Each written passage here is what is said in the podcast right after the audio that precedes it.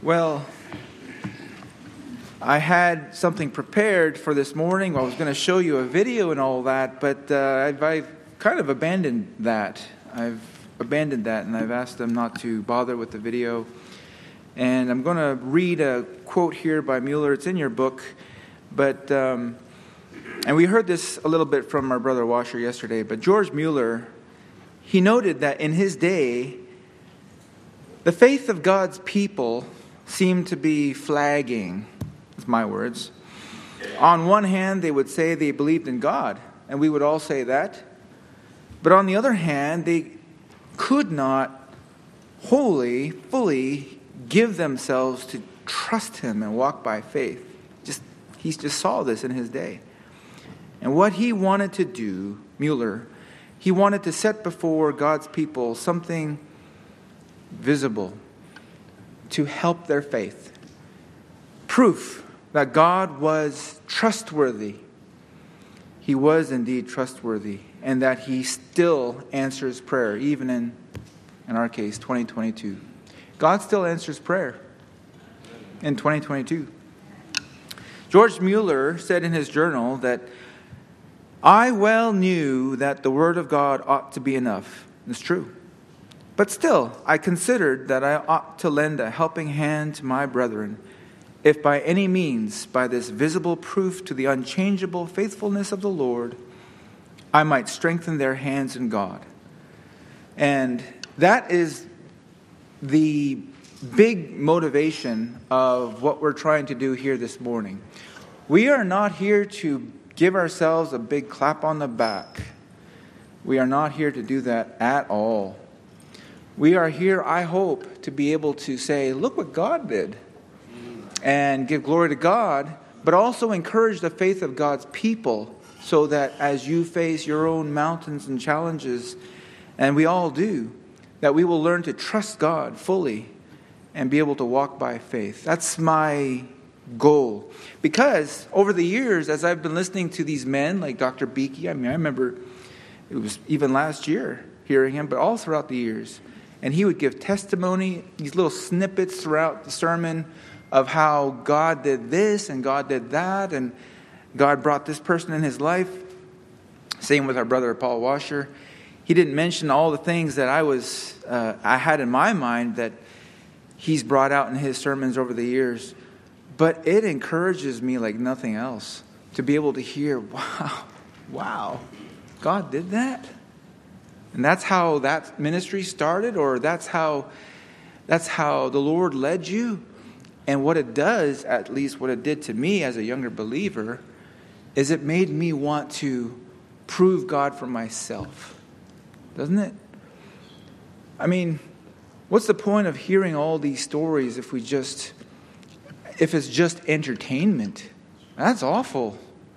But much better if we hear these stories, and like I mentioned yesterday in Hebrews 11, Hebrews 12, all these stories, all these men of faith, men and women of faith, let us, having heard that, wherefore let us run our race that's before us. See, these accounts in the Bible and in the Hall of Faith, and even from our own, our own uh, preacher friends, and businessmen, by the way, which is why we've asked to have that. I'll have a little bit more to say about that later. But don't see that as, oh, that doesn't really apply. God is at work everywhere. I am so convinced of it. And it's beautiful when it all comes together. You can see it, it's a tapestry. It's not just with the preachers or the missionaries. We, we definitely see that, and they're, they're at the forefront. So don't get me wrong. But He is at work with the housewives, he is at work with the businessmen, the lay people.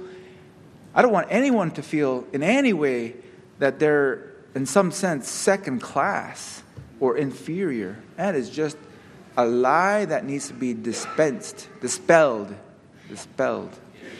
So, that is the motivation for me personally. I have enjoyed over the years being so encouraged, and here what we have with the vault to me is walking by faith.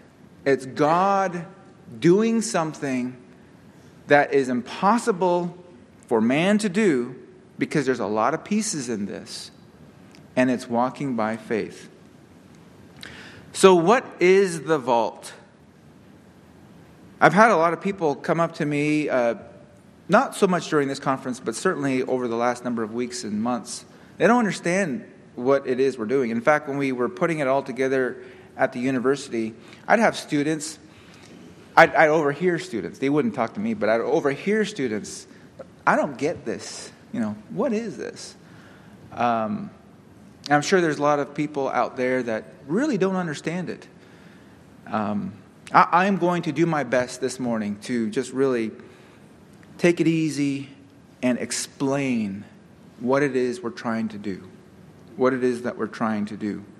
Because the longer we go at this, sermon audio has been in business now for 22 years approaching 23. The longer we go at this, the more and more I'm convinced of something that we are becoming too vulnerable with big tech. Okay, we use our smartphones every day. We don't think about how it all works. We use Gmail, we use uh, Google, we use all these things. We depend on these by the way, so much for our communication. We text one another, we email one another, we communicate with one another. Guess what? We depend on these as well for the dissemination of the gospel. We do. Uh, we're no longer mailing cassettes out to people. We're no longer uh, doing that for the, for the most part. We're depending on infrastructure that was created by other companies to get our message out, to reach the world. Now, we still have our local churches and we still have our local missionaries out there. Uh, HeartCry, we heard yesterday, supporting 300 missionaries. That's, that's incredible. I mean, that's, that's miraculous. And it's wonderful.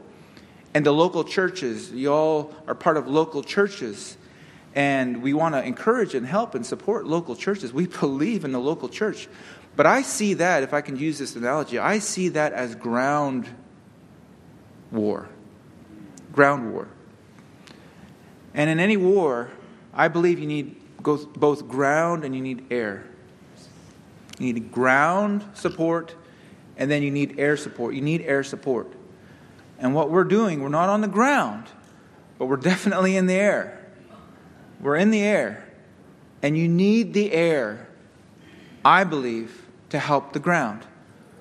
And in this day, in the Lord's providence, He has allowed the internet to be invented for a reason.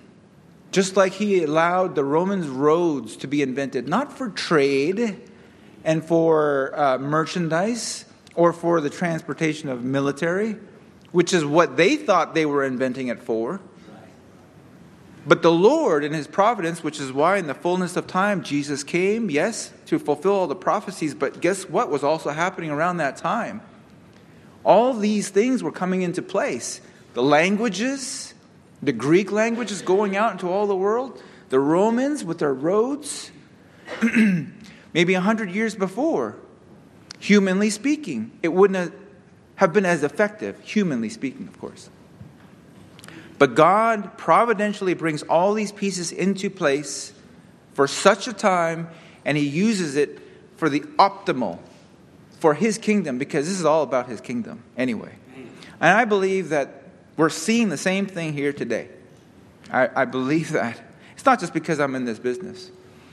I think that a case could be made that this is the reality of the, of the situation.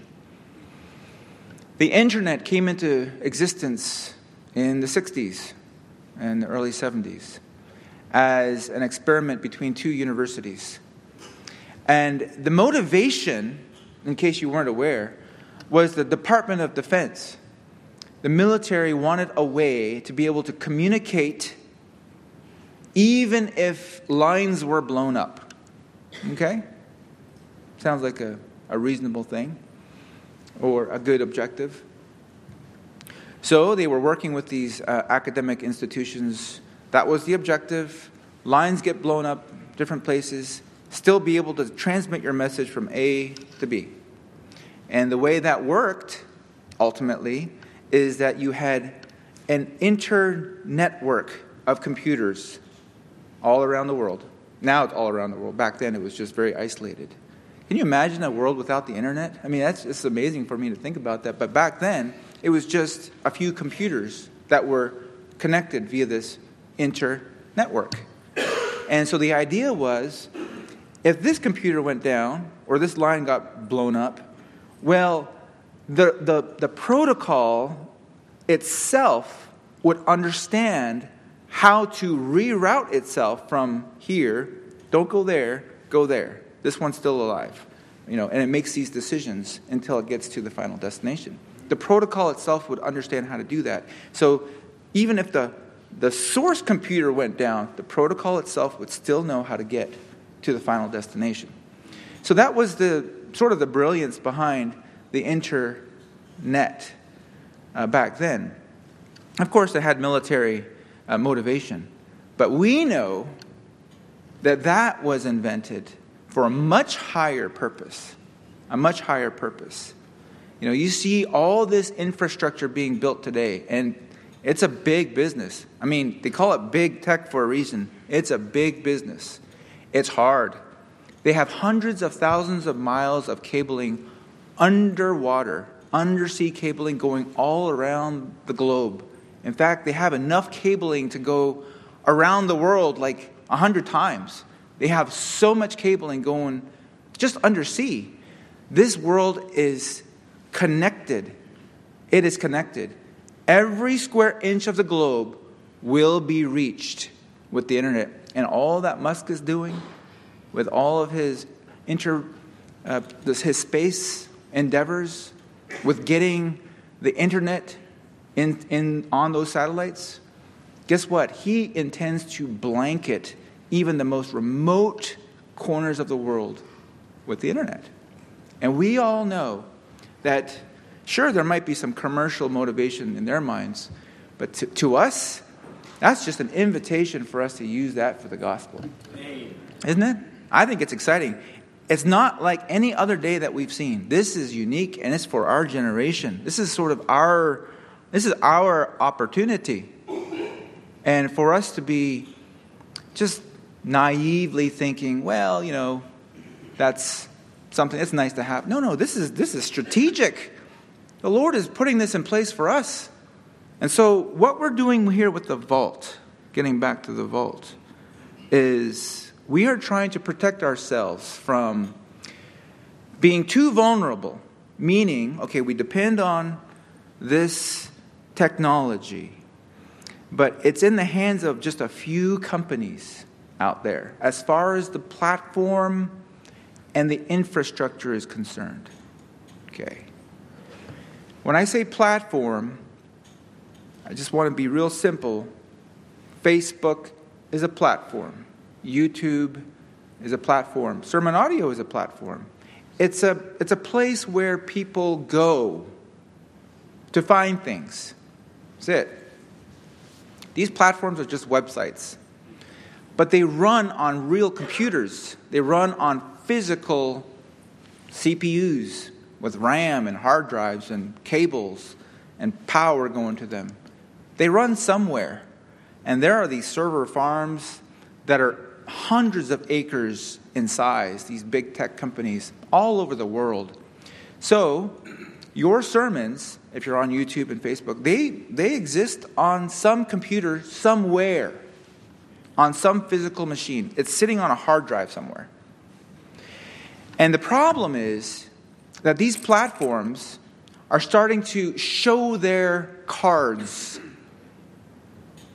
We saw this in 2021 don't have to rehash that.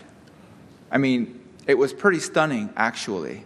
The coordinated effort to take down the influence and the voice of a president.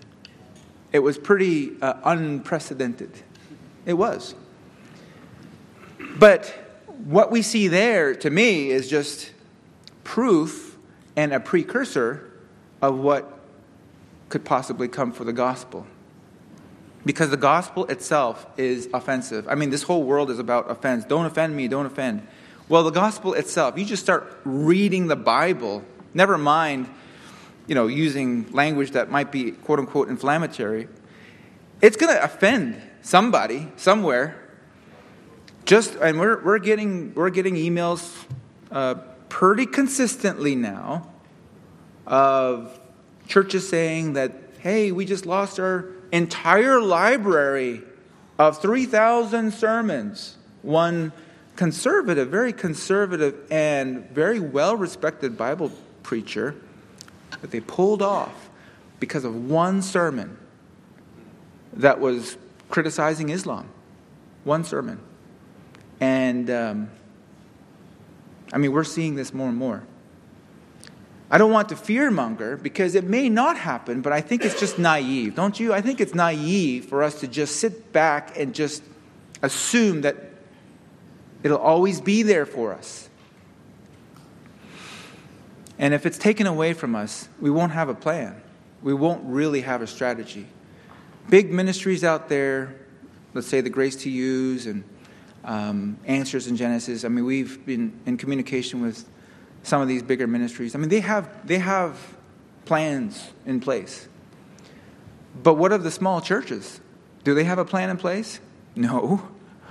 They, they're, they're happy enough to, to just get their sermons recorded, never mind have infrastructure. And so we are here for the local church, the small church. And we want to help the smallest church to have a voice and to be able to reach the world. And so that's what the vault is. Okay? Sermon audio is a platform. We've always been a platform where people can go to this website and find sermons. But now we're getting into the infrastructure business, which, believe me, we don't want to be in that business. It's a huge hassle. Um, we're talking about machines that go down, we're talking about hard drives that crash. We're talking about something that has to be babysat and taken care of physically. That means we have to get out of our bedroom, drive to a certain place, physically handle machine, physically order things and install things, and it takes time and it's a big pain, which is why people have enjoyed so much going into the cloud. You just click a button and it's done. Wow, I, I just created a new server. Just click a button. You can't do that if you have to run your own infrastructure. So, two things is what we've been praying the Lord for. Two, two big things and I see this actually in Second Chronicles 2. I've been parked there for some time. And that is provision and people. Two things. Second Chronicles 2, when Solomon was building the temple, he actually was asking for those two things as well in the king of Hiram. He said, I need to have somebody who's cunning to work with these materials and who can uh, work with wood and gold and all that. I need a man that's cunning. I need people too cunning people, smart people, engineers, people that will use their gifts for the kingdom, that have the heart, but they also have the brains. The Lord gift, gifted them. But Solomon said he also needed provision. He needs trees, he needed lumber to build the house. And the king said he would give him all that he needed, and he had the right man for the job. Well, we're praying to the Lord for those two things people and provision. People and provision. Now, the Lord has provided in an amazing way.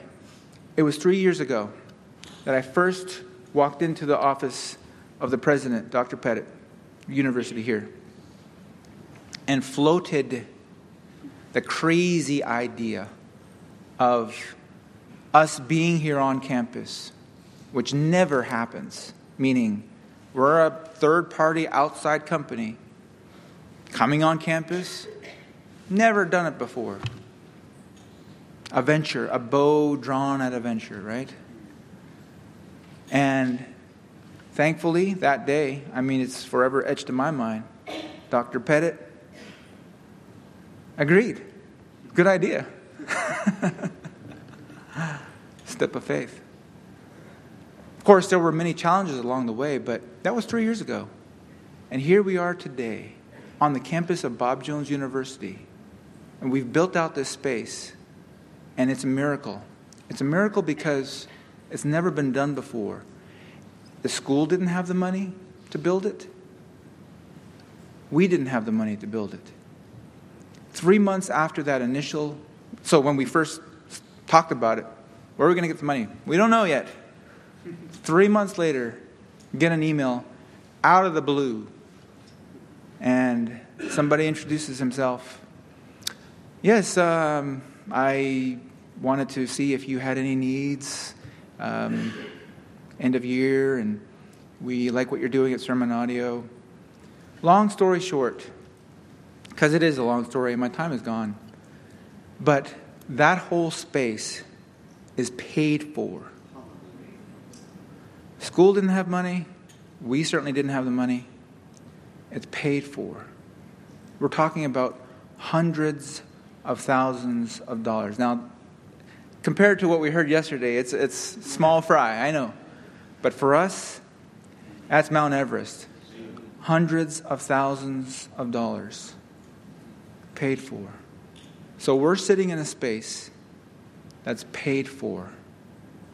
And if that isn't a miracle, I don't know what is. But beyond that, we needed people. We needed people. And over the course of the last few years, God has brought to us people. I have I don't have the technical ability to put together infrastructure. I mean, it's hard. I mean, it's not just setting up a computer. I mean, it's clustered computing. It is hard and is not it's not something that a lot of people know how to do. And I, and I know I'm going to embarrass him, but my friend from the days of high school, he was always there, always my friend. But all of a sudden, he came to the fore, and he's a computer guy. Worked in a bank, works in a bank for 40 years, 30 years, doing technical work. All of a sudden, he's the right man. Was there the whole time. And he's putting this infrastructure together by himself. And he doesn't even know, I mean, he's learning it as he goes. And so, what you're seeing there, to me, by way of people, is a miracle. But let me tell you one more miracle as far as people is concerned. So, me and, and my chief architect is what I call him. His name is Mike. We were talking one day about storage. Storage is a real problem. We're trying to get to a petabyte, which is a thousand terabytes, and a terabyte is a thousand gigabytes. But we're trying to get to a petabyte of storage, and we, we have no experience with that, si- that, that kind of capacity. And so we're going back and forth about what kind of technology to use. We don't really know. We don't have the experience. We take a step in this direction. We commit financially, and it's if it's a, if it's a mistake, you know, it's it's hard to undo. So we had this conversation on the phone. I remember, and we were going back and forth. It was at night, and we couldn't come to a consensus. And so we left it. The very next day, not even 24 hours later, we, I received a call from a man that I've never met before. His name is Brantley Coile. You can look him up. He introduced himself as someone who said, I think I have a technology that you need. I said, um, Really? What kind of technology? Storage technology. Storage technology. See, I'm thinking, I'm skeptical all this time because, you know, you know people call, who knows what, you know, trying to sell you something. So I'm looking him up while I'm talking to him. He's on Wikipedia. Brantley Coile? Did you say your name was Brantley Coile? How do you spell that? this is a man who invented the NAT protocol, which is the network address table, which is the protocol that exists in every single router on the planet. This was invented back in the 70s or 80s. He worked at Cisco. He invented the first firewall for Cisco, the first load balancer for Cisco. And I'm like thinking, why are you talking to me? you know, shouldn't you be like some billionaire on a yacht somewhere? but he's, um, he's a Christian, a born again Christian. He goes to an OPC church down in Georgia. And uh, I'm, I'm thinking the whole time, what is this technology? What is this technology? I've never heard of it. And he's, he's explaining it, and I'm, I'm, I'm amazed. But I'm saying, I think I'm going to have to get you to speak with our, our, our team. Can we zoom you in? No, he said, I'll come. I'm in Georgia. I'll, I'll come. You're going to drive here? Yeah, I'll just come. So he drove to here, to Bob Jones, and met our team. And he explained to us his whole story. He has this technology that we've never heard of, and it's never been adopted widespread. There's reasons for that we'll not get into. But long story short, and I could go on and on with all this, I really can. It's, it's so unbelievable. This man who invented, who's such a revered, he was in the Bell Labs when they were inventing the Unix operating system. I mean, this is a revered man in the technology world.